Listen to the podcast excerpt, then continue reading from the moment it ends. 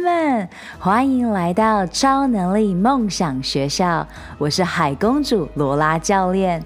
勇敢、自信、爱与疗愈行动是我的教练传承使命。引领女性发挥与生俱来的领导力是我的 DNA。在梦想学校，每周的启发行动故事与干货，支持你解锁潜能，回到内在女性超能力，由内而外自信闪耀，打造无敌女超人社群，共创卓越的理想生活。让我们开趴喽！二零二三，Let's play into unknown，也就是魔法发生的区间。Let's do it！欢迎来到超能力梦想学校。每一个人都是领导者，也是导师，也是教练。我们欢迎，也邀请更多的创作者。还有创业家加入我们的行列，用声音和爱的能量照亮这个世界。感恩宇宙，让我在台北大学就读的学姐 Sandra 降临这个世界。我们是在大学的社团认识的。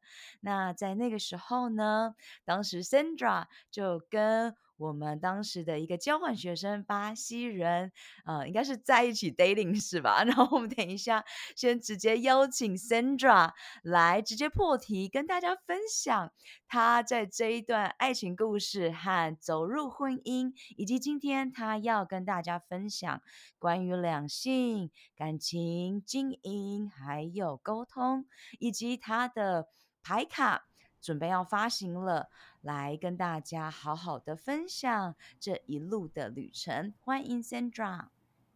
啊，谢谢 Lola 给我这个机会上你的节目介绍我自己。那我我是台七巴夫里面的 Sandra。那那为什么叫台七巴夫？因为我先生是巴西人。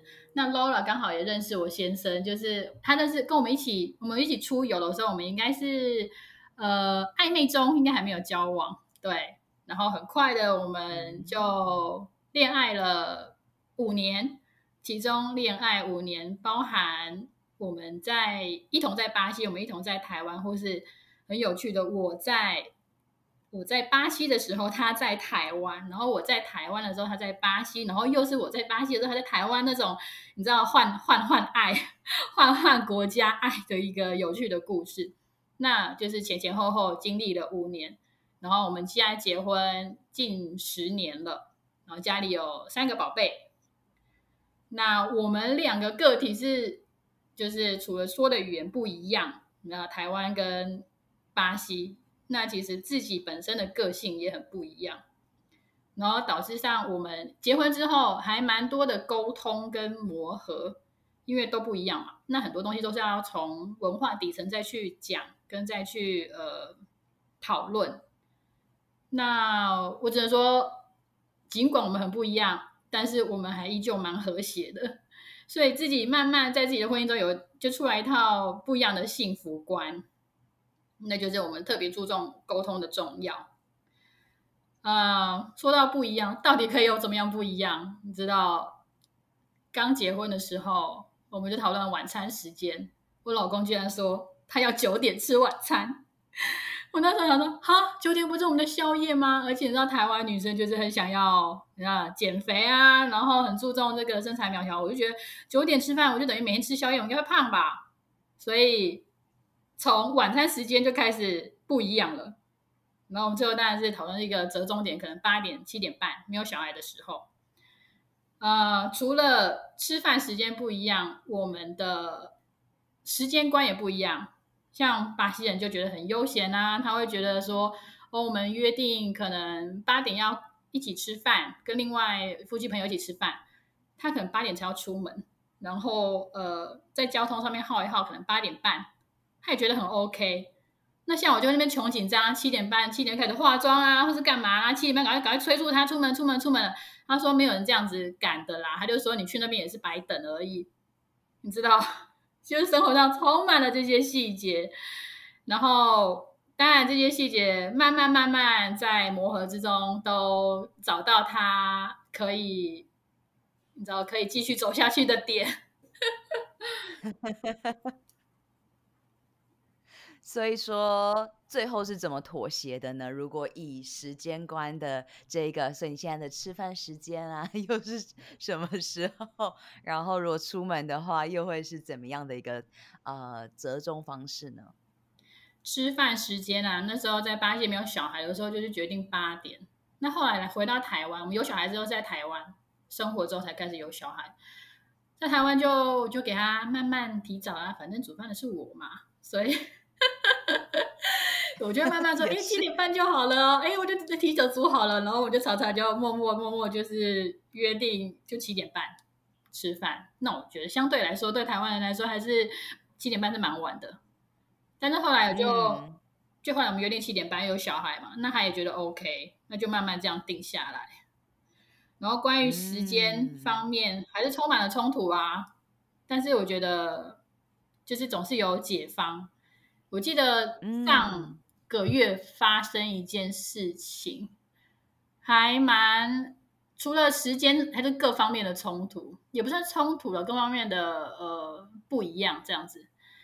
呃，那一天刚好是我老二他的毕业典礼，那我们有要整顿三个小孩出发，就是非常的匆忙跟非常的赶，然后终于到了坐下去那个演艺厅的时候，他就说。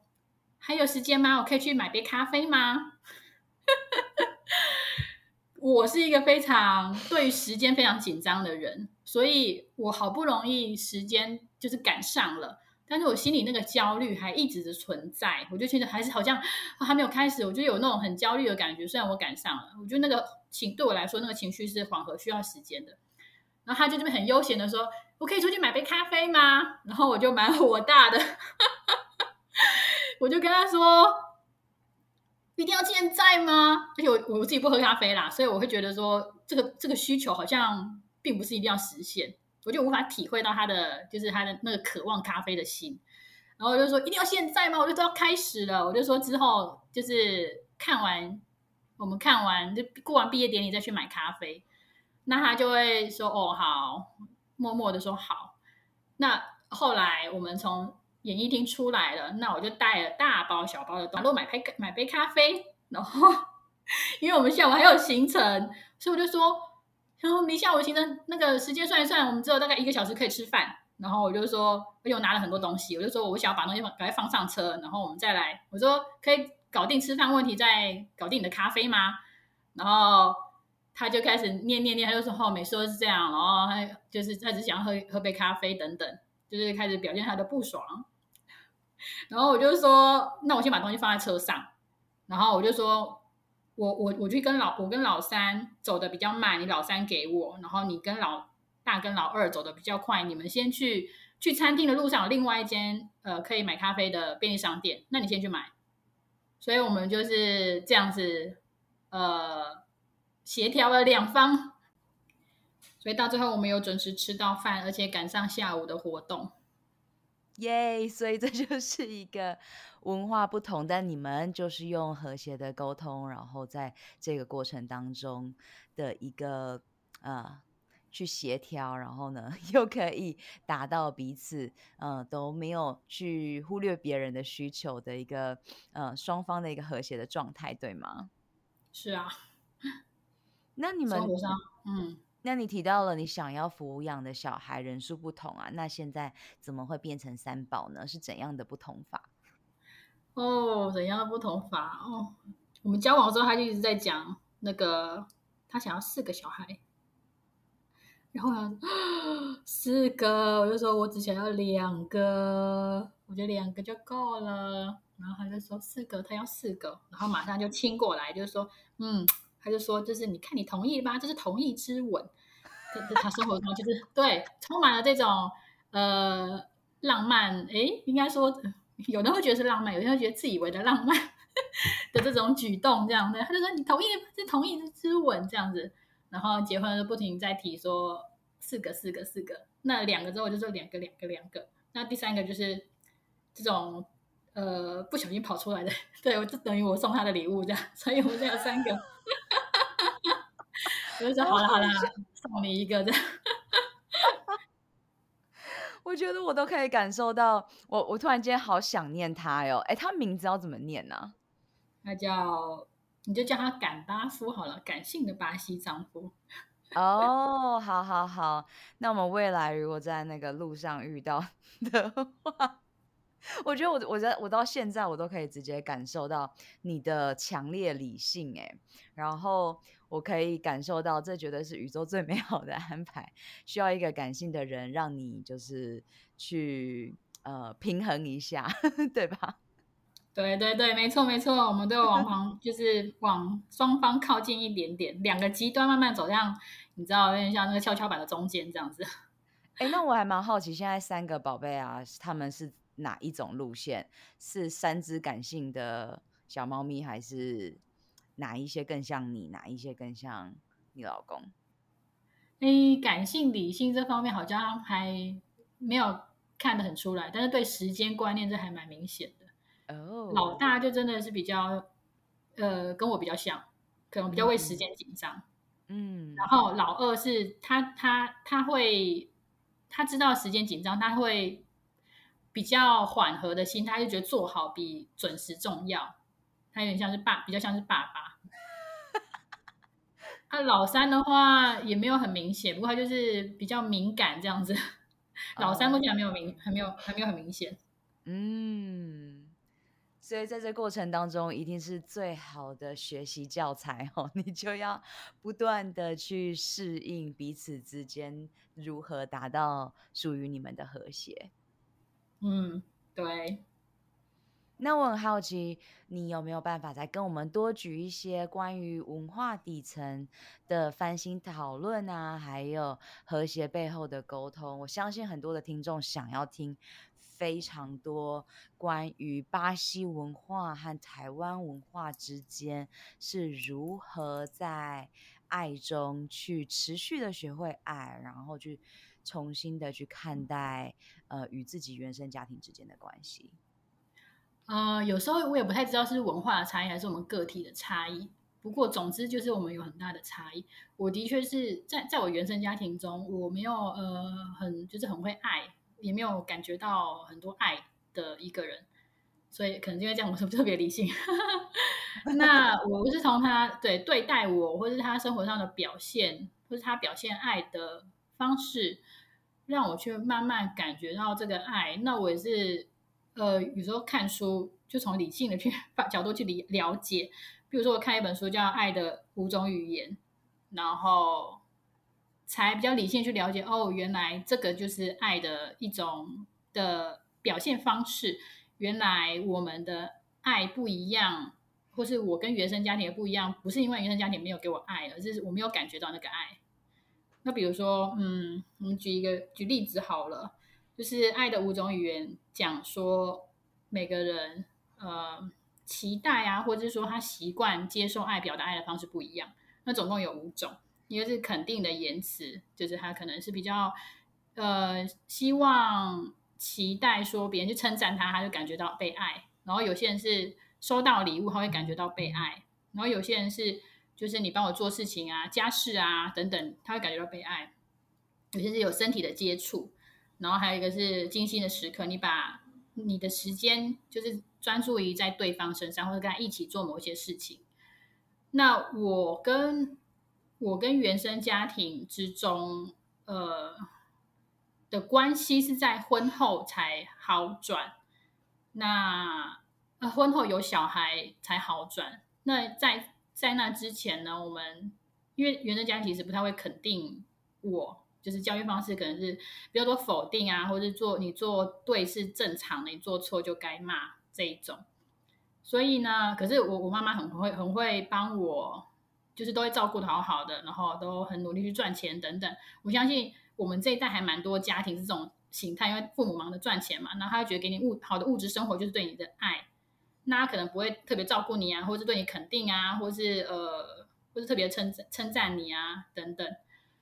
那我是这样的家庭背景下面长大，然后当当那个我有自己的家庭之后，有自己的小孩之后，我的妈妈来照顾我的小孩的时候，或者来我们家的时候，我我心里是期待说，我觉得我觉得后来反省之后，我觉得我心里有期待说，我把我的家庭照顾好，然后他来就只在享受跟小孩之间的互动，所以我会希望他就不需要做那些家事啊，不需要帮我煮饭或者什么的，然后那他偏偏就是一来他觉得就是他要帮我，所以他要他会。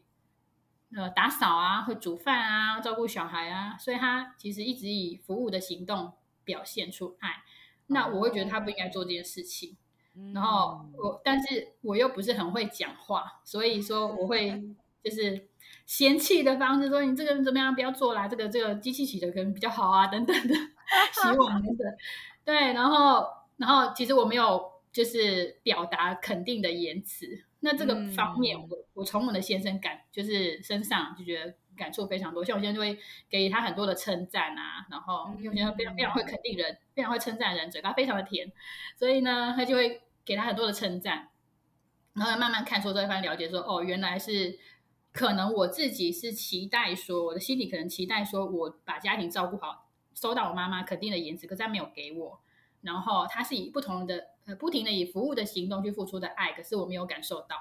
嗯，所以呢，很多这样生活的故事，因为我就是我我真看到这个症结点，除了书之外，还有另外一点就是我的老公呃常常以肯定的言辞给我爱，那我去感受说哦，原来这个其实是一种表现爱的方式。所以反而是因为我老公，然后我们的我跟原生家庭的关系就变好了，因为我看东西的角度不一样。不知道你有没有这样的类似的经验？真的蛮恭喜你的，因为我在我的线上教练课程当中，我是非常非常重视五种爱的语言的，嗯、也就是你一定要先知道你自己的，然后你一定也要去问问你身边的人的。所以我还蛮好奇，Sandra，你自己五种爱的语言，你的前三个排序是什么？我我自己的话。前三个我这样做的话，我就找两两个。哦，oh. 对，我的应该是精心的言辞，对，精心的时刻跟肯定的言辞。哦，oh. 你是说你只重视这两个吗？就是你没有？应该不是主要的，主要的爱的语言。Oh, 哇，像我的话，我就是肢体的接触。然后再来就是精心的时刻，然后再来是肯定的言辞，然后最不重要的是礼物，所以第四个 就是服务的行动。那我还蛮好奇，你老公的前三个主要的又会是什么？因为我们做的测验是那个知道主要的，不一定要哎，没有，倒是没有做前三排序，可能做的测验不一样。他的是那个身体的接触，嗯，还有。精心的时刻，哦、oh，OK，因为我呃，我会觉得就是当你融化融会贯通之后，你只是把它拿来当工具。我跟你说，因为像我妈就是那种不做测验的人，然后她就说你就跟我说呀，然后我就 我就跟她说好，就这五个。你觉得哪三个对你来讲最重要？我妈说小孩才做选择，我五个都超重要。然后我跟你说，那是大概二零一八年吧，就是我我知道有五五种爱的语言之后，我就开始去问他。然后我在这几年当中，我真的看到、欸，好在我们家有四个小孩哦，所以我最常做的就是，因为我我自己喜欢的是精心的时刻嘛，我重视的是精心的时刻，然后我妈五种都重要嘛，所以我就。给她我的精心的时刻，还有给她肯定的言语，就超级多，还有还有肢体的接触，就刚好我喜欢的我都给她。好，嗯、啊，其他送礼啊和服务的行动，就是我弟妹来轮流做。哦，那也不错啊，蛮刚好的。对，所以我的确在这过程当中也学习，然后我觉得蛮有趣的，因为我我个人啊，我个人不喜欢用二分法。所以，像理性和感性啊，嗯、是我觉得太多时候我们就是把它二分。譬如说，如果我们常常说我们是一个理性的人，其实就会成真，因为那就只是一个催眠语嘛。所以我刚刚觉得，哎，好有趣哦！你觉得你看五种爱的语言，你觉得是一件很理性的事情。然后，但我、嗯、我是在开始学习五种爱的语言和。呃，开始了解高敏感这一块区块之后，我就开始去探索原来我是在我的原生家庭当中，我压抑了我所有的情绪，所以我是在我生病之后学习到那些压抑的情绪。所以我刚刚一听到你的故事，嗯、我就想说，哇，你跟我应该是同一型的。那哦，真的吗？我想说，我一定要跟你分享，因为你是在。结婚生小孩之后，跟妈妈关系开始改变嘛？我是在生病之后，因为我就是被迫回到 原生家庭去解决这些。我们爸妈还有我们的，包括我阿妈嘛，都是骂长大的啊，都是一天到晚嫌弃你 长大的。所以原来我不孤单，我们经历超多创伤的，然后就是。你知道为什么我们觉得我们不是感性的人吗？因为其实只是因为我们必须要忍住嘛。我不知道你小时候有没有像我家庭这样子，就是我妈和我爸说，你小时候就说哦，你不准哭，你哭屁啊！然后你小时候就想说，嗯，好吧，不要哭，不然等下要被骂了。嗯，我觉得我们这一代应该蛮多家长都是这样，至少我听到我朋友身边的身边的例子也是这样。嗯，所以我特别在对我的小孩的时候，我尽量去那个避免说这样的话。对，所以就是我们这一代的工作，就是要停止把这一种很大的创伤 继续传给下一代，对吧？嗯。嗯，这一集的赞助商是我创办的线上女性高效课程 Guts 九十 Guts 九十天疗愈肠胃道平衡荷尔蒙女性必修课，代表的就是直觉力、肠道力。你如果没有时间，想要创造高效习惯，在短短三个月达到女性健康一生中必须经历的蜕变，这五步骤系统化的线上课程，就是你正在寻找的魔法解方。我相信每个你都不需要有更多的资讯，你渴望的是蜕变 （transformation）。五步骤系统化设计是专属忙碌的上班族、创业家、慢性病的疗愈者的攻略宝典。我可以同理你全心的投入工作事业，但是也不想要燃烧殆尽你最有价值的长寿、健康、货币的感受。所以九十天、三个月、十二周。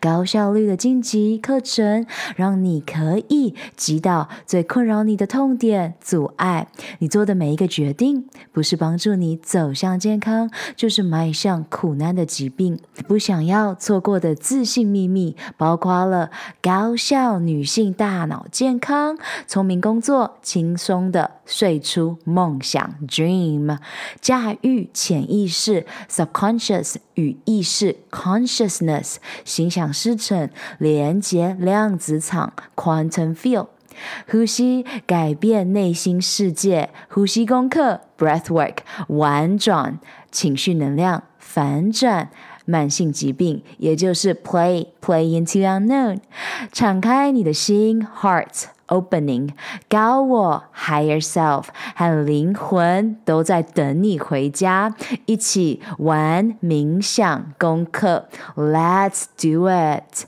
平衡荷尔蒙，疗愈肠胃道，解除各种阻碍，高效率的幸福生活的绊脚石，打造高效习惯和聪明的功能性训练 （Functional Movement）。最后。就是爱上女人的身体，从阴道、子宫、卵巢和美胸拿回女性最强大的创造力，也就是性能量。Awaken your sex energy。这一切尽在我创办的 Guts 九十天疗愈肠胃道平衡荷尔蒙线上教练课程。我在里面与你们见面，也欢迎直接搜寻 YouTube，在 YouTube。YouTube 当中直接提问留言，我迫不及待给予你最高的价值。你不是孤单的，全球华人女性创业家 Leaders 领导者的高效身心灵健康线上教练 Mentor 罗拉教练海公主 Aqua Princess 在 YouTube Podcast 还有 IG 为你呈现。所以现在的你。在这个爱的语言当中带给你一个很大很大回响嘛。那这也是呃，你为什么会开始在你的呃这个事业上面开始做创作？所以我想问你，你在女性健康的发展上面呢，你的洞见是什么？那当然，我们今天比较聊的是两性。婚姻还有感情上面的经营，所以呢，我们来聊聊你怎么会开始发展，呃，你现在想要跟大家分享的这一个呃感情的牌卡，然后这一个呃包括了爱、性和家这三个话题呢？哦，牌卡的开始其实是蛮蛮多。生活中自己的经验的综合版，嗯，第一个就是《爱之语》的给我的启发。《爱之语》这本书里面有常常讲说，我们在可以跟生活中可以跟伴侣讨论什么东西，比如讨论生活上，呃，讨论文化上对我们婚姻的影响。那这个层面就可以延伸出很多很多的问题。那我觉得这些问题也是可以拿出来讨论。那就慢慢，它是卡牌里面的。一些问题，应该说卡牌里面问题，可能某一些是，呃，根据爱之语里面提醒说，我们可以去，我们可以去讨论的问题，去发想的。那我的牌卡就有三个主题，一个是爱、跟性、跟酒、跟跟家，然后每一个主题都是九十九张卡牌，有九十九个问题。那其实为什么要发展这个牌卡？背后有一个故事，很有趣的故事，就是我。毕业没多久，去巴西当实习生的时候，然后被邀请去一个呃 home party，是我室友邀请我去一个 home party，他朋友的 home party。然后呢，很有趣的时候，那时候呃，就有一个人他拿出一副牌，然后呢，那副牌上面就是这样写葡文啊，他的意思就是 Let's talk about sex。我超喜欢那首歌的。然后它是一首歌，有、就是、有一首歌叫做《Let's Talk About Sex, Baby 》，很好听。然后我我那时候想说啊，这是很大的文化冲击。我想说，我们才第一天认识，反正就是我们就大家都坐一圈，围一圈在客厅，然后就每个抽牌回答问题，就是有点叫做破冰的游破冰的游戏。嗯，然后里面就是每就是有性的问题，的每个人都要回答一个性的问题，这样子。那这个就只是一个经验呐，然后后来种种种种的因素，然后我有收到类似的牌卡，就是我我美国的朋友从美国回来的时候，他送给我这种东这种东西叫做 conversation starter，如果要硬要翻的话，可能话题启动器。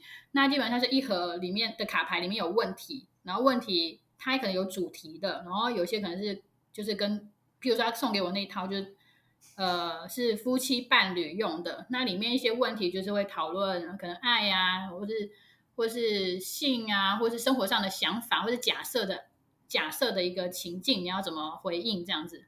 所以后来去，因为我自己是做翻译的嘛，然后后来我所以我用过葡文的这样的产品，我用过英文这样的产品，然后我又觉得就是在婚姻中或是在情侣交往中。沟沟通是很重要，跟有相互了解是很重要，所以我后来去调查这样的一个产品，其实在美国还蛮风行的。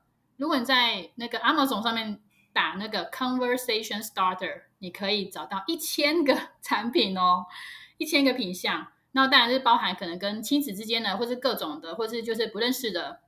呃，那如果你打 Conversation Starters for Couples，然后你会找到五百个结果。所以我会觉得哦，这个东西其实好像蛮蛮常用的啊。啊，台湾好像比较少这样的产品。那自己做市场调查，发现台湾非常少，然后有都蛮贵的。所以我会觉得说，那我自己对于呃爱的这个体验，然后对于自己的观念，自己注重沟通，自自己从就是要文化底层面翻新，再去再去看很多事情的时候。我就觉得哦，也许我的我会会觉得说，两性之间对于某一些话题之间的沟通是蛮重要，所以我就把它做成问题。那我是归类爱跟性跟家，因为我觉得幸福就是你在这三个元素之间觉得很圆满，就是幸福。刚好呢，后来就看了一个爱情三角理论，他有讲到说，幸福三要素就是亲密、激情跟承诺。我就觉得哇，英雄所见略同哎。你看那个，如果亲密的话，就是谈爱嘛；然后你要说激情的话，就是谈性嘛；然后你要承诺的话，就是谈家。就会发现哇，我我做的刚好跟那个你知道这个理论的人提出来的观点是类似的，所以就慢慢慢慢发展出自己的这样的一个两性对话的卡牌，超酷的。然后在这个旅程上面，最酷的是，其实你已经有发展过一次了，对不对？然后已经其实有卖过超过六百套了，对不对？对。我一开始就是想说，我要实验一下有没有市场，所以我就呃简单做了一个版本，然后呃只有中文的，然后我就是放在虾皮去卖，然后当然自己有做呃文章推广啊或者什么的，那那卖出六六百套，我就觉得哎，其实这个东西可以发展的更好，那我就会找设计师把它做的更精美。然后，呃，甚至是加上英文的，就是中英版本。那目前这套产品，呃，我们已经完成了照片的拍摄，已经预备要可能九月就要做群众募资，以群众募资的方式来销售。然后希望这套产品，我会叫我叫它叫做幸福能量宝盒，然后有谈爱、谈家、谈性三个主题。呃，希望这个宝盒就是消费者买回去之后，然后跟他的情侣和他伴侣使用之后，是从那个对谈的角度感觉到对方跟对方之间的爱，尽管是不一样，那也是至少相互了解这样。嗯。然后这也是我们今天呢，就是想要跟大家分享的的一个很大的主轴，因为我上一次跟 Sandra 有聊过一次，然后呢，我就有看到他目前这个计划九月开跑的一些内容，所以很欢迎大家在呃今天 Podcast 的 Show Note 连接当中呢可以去找到，然后。呃，如果你们有更多的问题的话，都可以欢迎私讯我们，因为呃，这个会是 Sandra 她会在做更多的一些不同的，可能像是教学影片啊等等。因为如果这是你第一次听到的话，可能会想说，哎，这应该是非常有趣，而且我知道现在蛮多呃人蛮喜欢玩一些桌游啊，或是不同的牌卡。那像我自己的话是。在知道这个 conversation starter 之前，是比较用的是像 Oracle card 神谕卡和呃 Tarot card 塔罗牌，但我自己都是。自己买喜欢的艺术家，然后呢，而做收集和作为我自己可能教学使用啊，或是我每一天的自己的呼吸动态冥想早晨仪式所使用。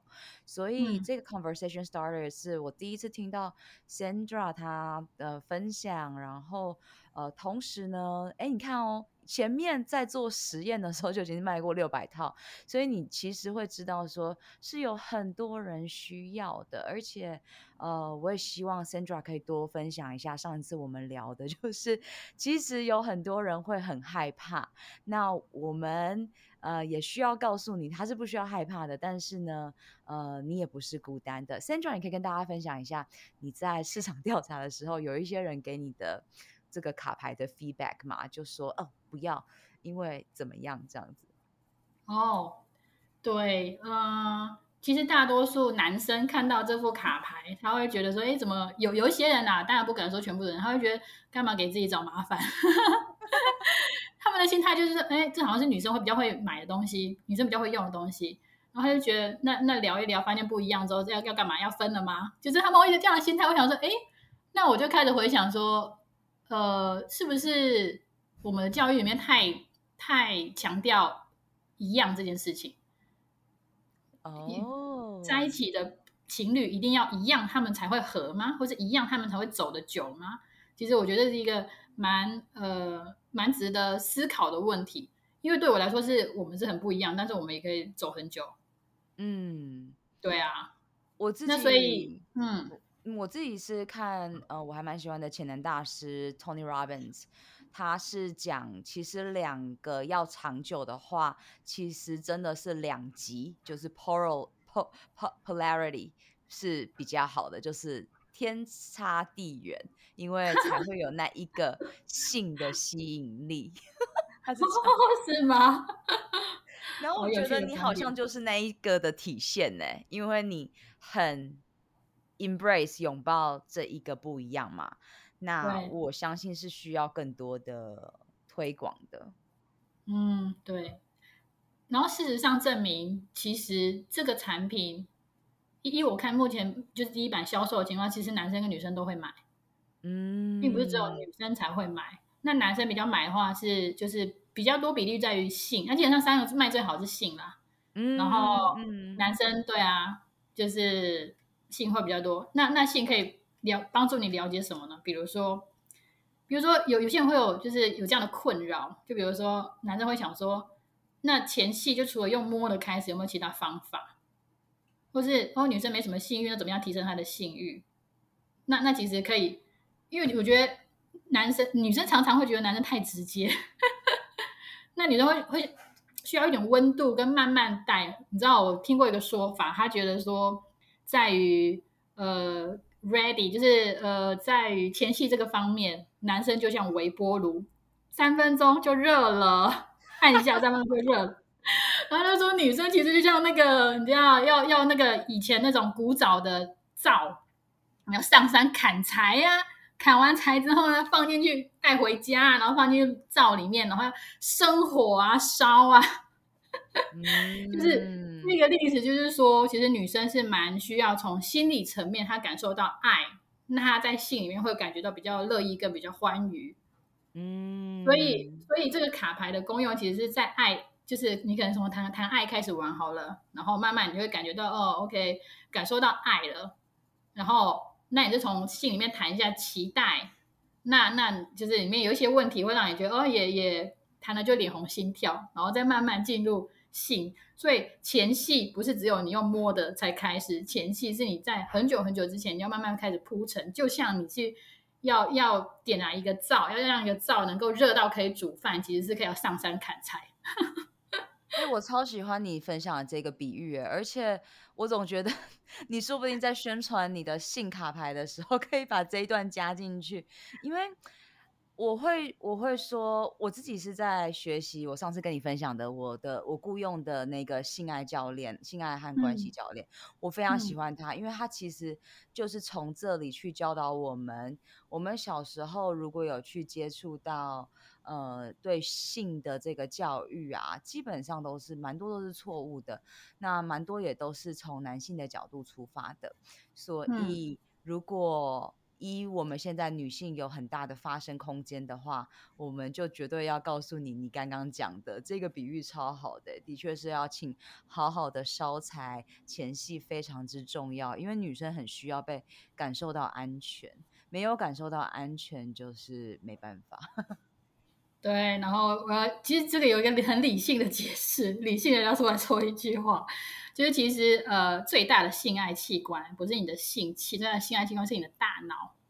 那你的大脑，然后最大的你知道感官是你的皮肤，但你从从就是前期可能从摸的开始是 OK 的，但是在那之前，就是我们可以有更多的事情要做，就是你要刺激你的那个幸福荷尔蒙的分泌。就是多巴胺，然后血清素、催产素等等。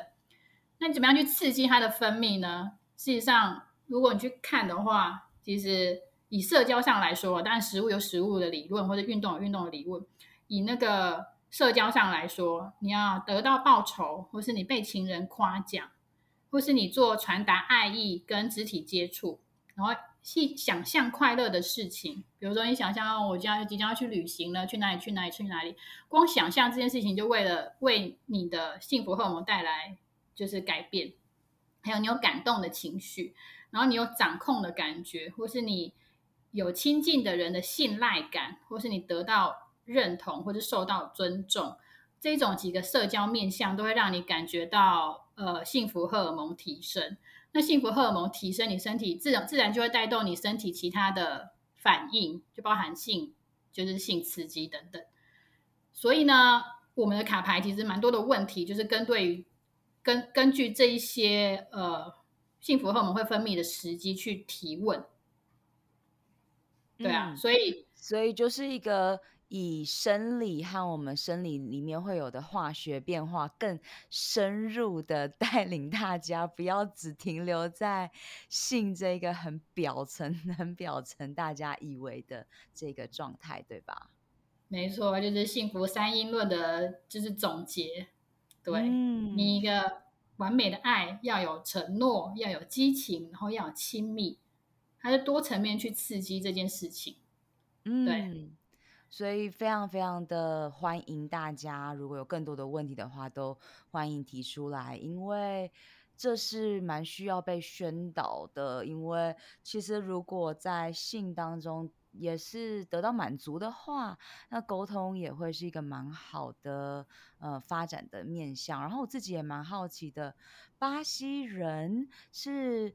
你去这样子接触啊，你会觉得他们本身是文化就很热情吗？还是其实你老公本身他就是嗯，跟其他的巴西人其实也是有非常非常大的差异，也是有非常多的面向呢？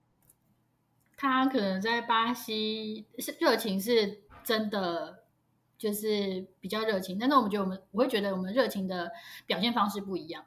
像巴西人的热情，他会呃表现在肢体接触上面。你知道，他们人不认识就有那个亲脸颊，就是颊面里的，就是脸颊碰脸颊，然后嘴巴发出声音这样子。那以我们来看是哦，他们很热情，或者他们会常常表现比较少衣服啊，可能会觉得这是热情的一个表现，或是就好像很很就是很短时间就可以有肢体接触。那我觉得我们台湾的热情是。你可能跟他没有很认识，他就会很热心，比较像是热心吧，就是想要帮助你，想要介绍你台湾有着哪里好的。嗯、所以我觉得我们在不同方面都有热情。那关于我先生，他是巴西人，的确比我们台湾人多很多的肢体接触。那但是观念上他还算是蛮保守的，毕竟他是个很虔诚的天主教徒。对，哦，原来如此。对啊。非常非常的特别。那我们现在先进入了，你提到了就是心灵健康嘛，要先学会爱这一件事情，可以跟大家多分享一点吗？哦，对，因为因为我自己是从嗯蛮蛮大才会开才开始探索爱这件事情，所以我会觉得说爱对我们来说是蛮重要的。就是你探索爱，但你你你的你要心灵健康，所以要先学会爱。那有些人学会爱的管道是他可能呃，因为宗教，所以他感到他他慢慢感觉到爱。然后有人是被爱，所以慢慢感觉到爱。然后或是就是他有人是学会爱自己，所以就慢慢感觉到爱，所以会付出爱。那有人是看书，所以我我会觉得说。心灵健康就是要先学会爱，不只是爱自己，是爱别人这样。嗯，那你也提，你也提到了，就是在妈妈的表情上面呢、啊，还有情绪上面，会深深的影响的孩子，然后也会影响你的整个家庭气氛。你愿不愿意跟大家分享一些呃这些实际上的操作的例子？你如何去调试？嗯，毕竟小孩就是 我们最大的，好像是一个大魔王的感觉，然后每天都要来考验你的你的状态。没错，嗯，如果你要有一个情绪稳定的小孩，有个情绪稳定的妈妈，那我不得就是妈妈，但妈妈也是人，她不可能随时都在于很好的状态，随时都是对小孩都是微微笑啊，很有耐心啊。我我我只能说我不是，所以。但是我会发现，我会察觉到，当我对他们的表现是比较和蔼可亲，或者比较亲切，比较多的，就是 attention 给他们的时候，其实他们的情绪真的比较稳定。然后小孩情绪好，小孩表现稳定，大人表现稳定，小孩表现稳定，你整个家庭家庭气氛都不一样。然后如果妈妈就那一阵子可能某一些因素，然后常常表现的没耐心，然后就会大吼大叫。小孩马上那那那那一阵子都会小孩就是学着你大吼大叫，对，然后整个 就是大人看到小孩大吼大叫，然后可能就是那人心情就更不好，然后就有可能如果没有意识的话，会有更多你用更强的手段去压抑他们，那其实这个家庭气氛就会越走越糟。所以我觉得妈妈就是相信自己是一个很重要的角色，一定要把自己照顾好，把自己的心灵照顾好。对，嗯，那我们就来到了最后哦，呃，想知道你最希望听众知道一件关于你的秘密会是什么呢？秘密哦，秘密，好，就是其实我高中的时候啊。有有梦想过，我是我曾经有希望过，我是会到处飞的国际工作者，就是空中女飞人这样。然后我就觉得，哎，我可以去做国贸工作。那时候就觉得希望是做国贸工作，那拜访不同的客户，去不同的国家。然后，而且我确实觉得是，哎，我有我我希望有小孩，而且是混血儿。但是我觉得可以不用老公哦，我想要一个很坚强的大女人这样子。然后结果现在呢？OK，我的确是有混血小孩，但是有老公，而且我觉得我不能没有老公，就是我跟高中是很不一样。然后，但是我觉得，那我现在是大女人嘛，我会觉得我身体里面其实小女人跟大女人同时并存。我有时候的想法还蛮小女人的，我就觉得很很很依赖老公这样。然后有时候的想法是蛮蛮大女人的。所以同时并存，这算是一个秘密吗？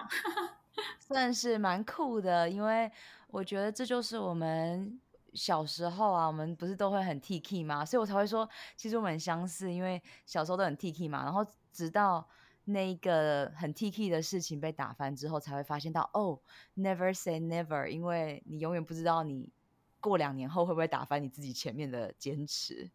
对，没错。嗯，那我们呢，来到最后，就是给予正在寻找女性健康的女超人们三大的必备超能力会是什么呢？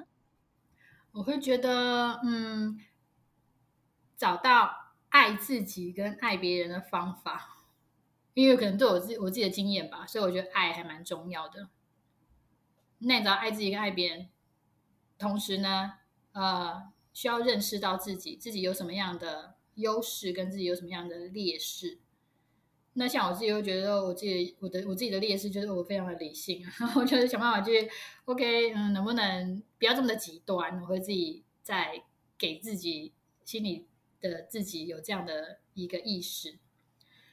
然后呢，尤其是妈妈啊，我觉得很很重很重要，是我们不只是为了小孩，不是因为你。进入可能你当全职家庭主妇，就牺牲到自己的梦想跟热情，所以，所以希望妈妈们，呃，尽管是妈妈，尽管是没有工作这个角色，你也找到自己的热情，但这并不是工作，就是你自己的热情，而且很勇敢的去发挥。你除了为家庭想，也要多一点为自己想。这样太好了。那我们在节目的最后啊，就跟大家提醒一下，就是 Sandra 准备在呃 Kickstarter 上面嘛？是吗？你知道在哪个哪个上面？哦，是泽泽上面，然后就跟大家分享一下，我们要如何去。呃，取得更多的资讯呢？呃，在 show note 上面我会跟大家分享，就是 Sandra 提供给我的，他在台七巴夫的粉丝专业啊，然后还有呃一些连接。但是我们现在用呃 podcast 的方式跟大家分享一下你接下来的这个计划，然后大家如何取得。嗯，OK，呃，在啧啧预计上线是九月，然后。大概从今天、明天开始，我会发那种呃群众募资的问卷。那群众募资的问卷，只要你填写呢，留下你的信箱，你就可以取得那个，我就送你好礼。那我的好礼里面就是呃十八个可以改善两性关系的问题，或是约会的问题，然后包含，然后其中还有爱之语的心智图的整理。然后另外呢，填写问卷还可以参加抽奖，呃，还有你得到最新呃要上市的那个早鸟优惠，会有早鸟优惠的折价券。那详细都会在资讯栏里面。OK，太好了，听起来就是一件很棒的事情。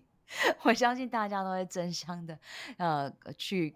去抢购，然后同时也可以分享给你身边的好友，因为这是一个蛮需要让更多的人知道的。幸福其实就是我们的设定，然后爱就是一个最高的振动频率，只是我们都忘记了。所以今天很高兴可以邀请到我在台北大学的学姐 Sandra，然后她现在创作的这个作品呢，希望可以服务到更多的人。那如果你有更多的问题的话，真的。都欢迎私讯我们。那 Sandra 在节节目结束之前，有没有任何的 last word 想跟大家分享的呢？哦、last word，好，有有有有有。啊、这句话呢，就是我其实是看到一个很不错的，我觉得跟大家分享的一句话，他就说，请把爱当做动词，而不是名词。他说：“维系一个完美的爱情，比做起来比做起来还要更难，因为爱的元素必须转化成行动。”然后他是一个美国心理学家叫 Stan Sternberg 说的。然后他英文是这样说：“他说，Love is a verb. Consummate love may be harder to maintain than it is to achieve, as the components of love must be put into action。”对，就是 Robert J. 的 Sternberg。应该是这样念吧，那个叫 Robert 的人。嗯，太好了，谢谢你送给大家一个完美的啊、uh, ending，然后我们以后就用“爱”这个动词 来行动。是，好，那谢谢 Sandra，那我们超能力梦想学校下周见喽，拜拜，拜拜。嘿，感恩你今天的收听。May the joy shine on you. Keep dreaming and visioning. Super power you. 要如何加入 Guts 九十天超能力梦想学校的女性健康社群呢？你可以上学校的官网 lolalinocean.com 订阅电子报，解锁你的超能力。每个月你收到高效人士的习惯攻略，以及更多关于女性 sex energy 还有 breath work 运用这。美丽的华人女性的最佳超能力。然后你截图这一集的节目发布在 IG 的动态上，标注我 Alola Lola Lin。然后你也可以加入 Podcast 播客专属的超人生活圈社团 Insider。你可以在社团中与其他的超人交流，留下你希望我在下一集探索的超能力。那以上的三步骤包括了订阅、留言、分享，让我们一起。活出潜能，好啦，你知道该做什么了，是时候去外面玩耍、创造喽！下周见，献上无条件的 love 爱。